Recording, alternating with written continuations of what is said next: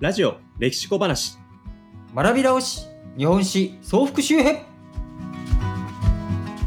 この番組は日本史を学び直したいと思うすべてのリスナーのための番組です。苦手だった歴史を楽しみながら克服しましょう。このエピソードで学ぶこと。太平の眠りを覚ましたのは米国からやってきた蒸気船です。自由に洋上を動くこの船を率いているのはペリー提督。国内でゆったりとした平和を楽しんでいた日本もいよいよ眠りから目を覚ます時がやってきました。日本の夜明けは近いぜよということで、ラジ歴日本史総復習編27回目にやってまいりました。日本にも続々と諸外国から船がやってきましたし、なんといっても、お隣大国中国がアヘン戦争に敗れるという衝撃ですよね。で、そろそろもう日本も開国せざるを得ないんじゃないかなって感じてるんですけども、一体日本はどうやって開国していったんでしょうか。そうだね、今我々がね、海外との交流をして洋服を着て日々生活をしているっていうことからも分かるように、我々はどこかの時点で開国をして、日本という江戸が、江戸時代が終わっていくっていうこと、これをねあるわけなんだけれども、皆さんねこれ学び直しでもあるので、聞いたことあると思うけど、ペリーさんが、裏側に蒸気船っていう船でやってきて大砲ドンドンってやりながら、おい日本と開国せよということで、半ば無理やり開国させられた。無理やりっていう、強要されたね、強要されたっていう、阻止もそういうイメージあるでしょ。ありますね。黒船のすごくイメージが、強要感を感じますね。高圧的な態度でやってきたっていうこと、そういうところだけ見て、アメリカっていうのに無理やり日本は開国させられたんだっていうのがあるんだけれども、やっぱり前回も話した通り、アメリカっていうのはモリソン号を送ってきて、漂流民を、日本の漂流民を連れ帰ってきて仲良くしようよってしても、日本はそれを無視して大砲で、日本側からね大砲を撃って出てけとやる。しかも、ペリーの前任者のビットルっていう人が、さっきのモリソン号もビットルも裏側に来てるんだけど、彼らが裏側に来た時に結局日本は追い払うっていう、そういった態度に取ってしまった。で、さっきソッシーが言ってくれた、アヘン戦争っていうので高圧的にやると、その中国は扉を開いた、で日本の政策もちょっと変わったんだよね、高圧的な態度から少し柔和にすると。ただし、海外との交流、開国はしないぞっていう姿勢だったんだけど、ってことはとペリーはこれ日本に言うこと聞かせるためにはもう高圧路線で行くしかないわなということなんだよね。だから、歴史の流れっていうのを考えたときに、もちろんペリーのそういうやったことがいいのか悪いのかっていうのは一旦置いといたとしても、やっぱり流れを考えると、実はその前に日本が堅苦な態度をとっていたっていうこと、こういったのもね、やっぱ見過ごせないよね。開国しないぞという気持ちだったんですよね。それをね、言うなれば、もう絶対に、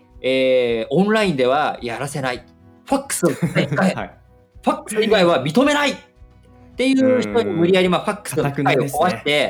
インターネットを接続してインターネットからじゃないと申し込みできないようにさせるぞとかっていうのは、これやりすぎだけど、やりすぎなんだけど、でも時にある種そこまでのことをしないと、ファックス優先っていうのを取り除くことができなかったりとかするっていうことを考えれば、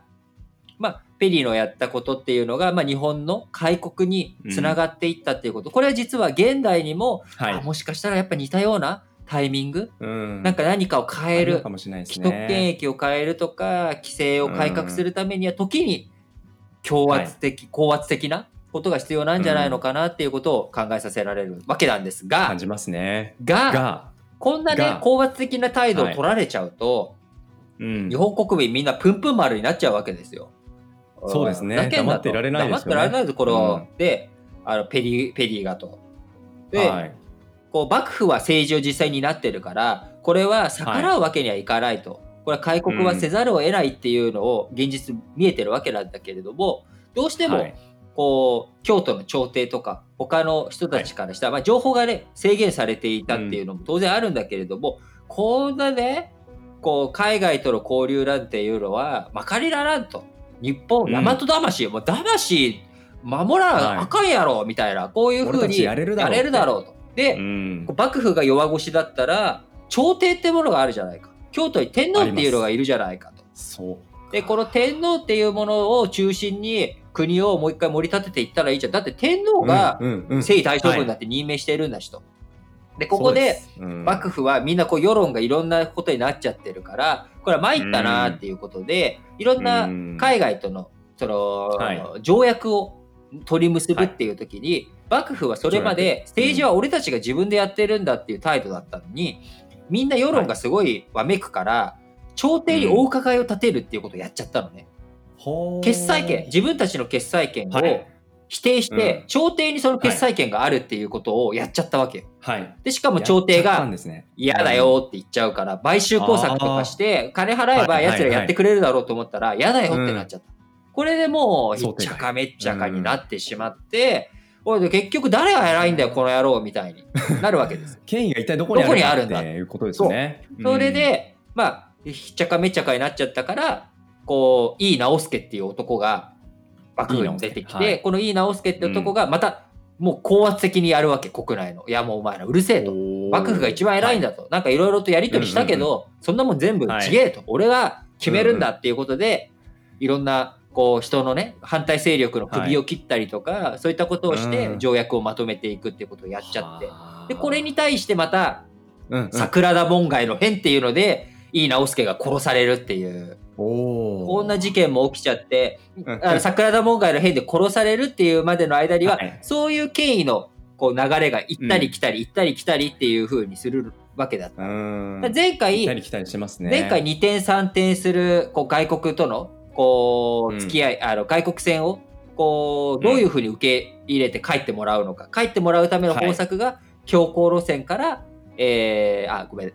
最初は優しい路線から、うん、穏便に帰って、はい、穏健に帰ってもらおうっていうところから、それが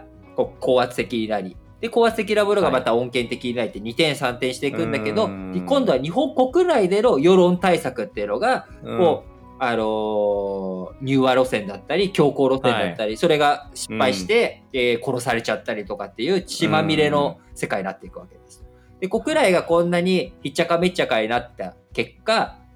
もうみんな幕府の統制を聞かなくなっちゃうっていうことで、いや朝廷は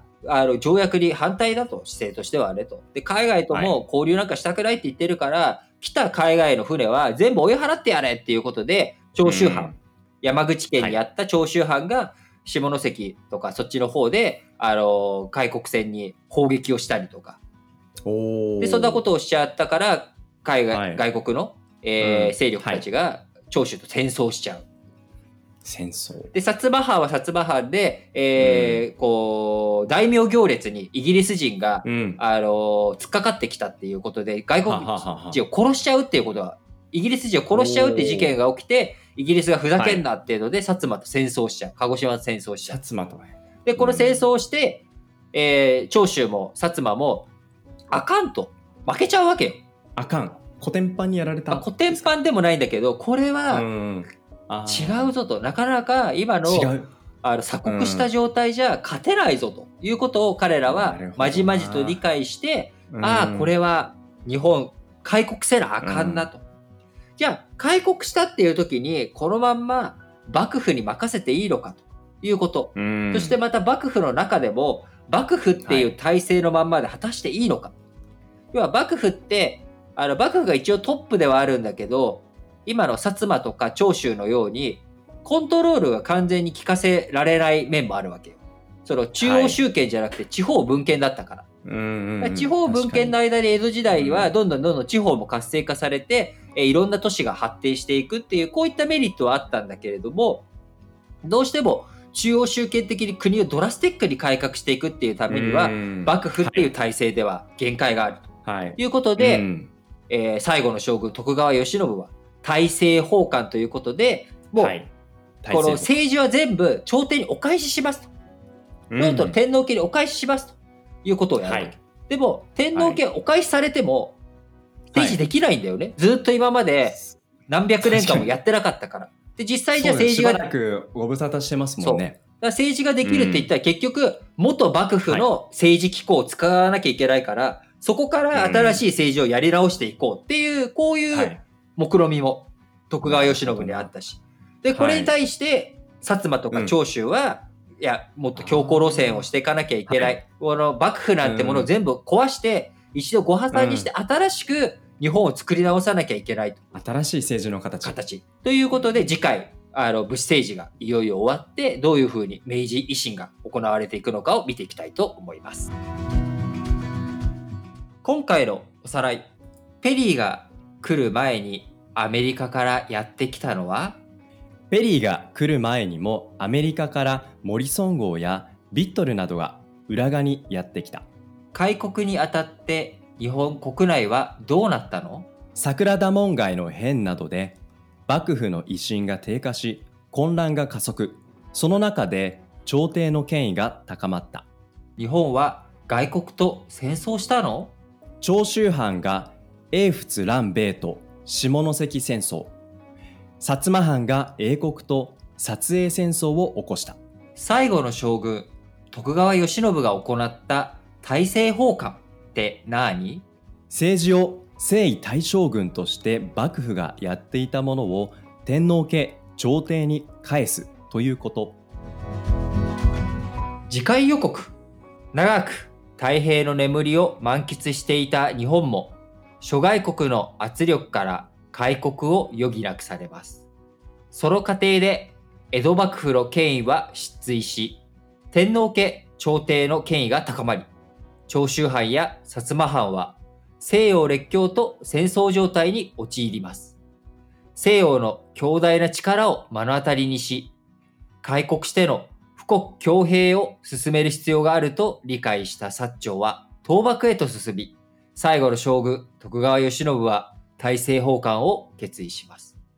幕府なき後の政治を誰が担うかではけんけんがくがくの議論が起きましたが、元幕府はここでの権力争いに敗れ、日本は薩長が主導する明治政府路線へと進みます。次回、武士政治の終わりと新しい明治という時代の幕開けです。ラジ歴ではツイッターで質問・感想を募集しています。ツイッターアカウントはラジレキで検索してフォローしてください。日本史総復習編、次回もぜひ聞いてください。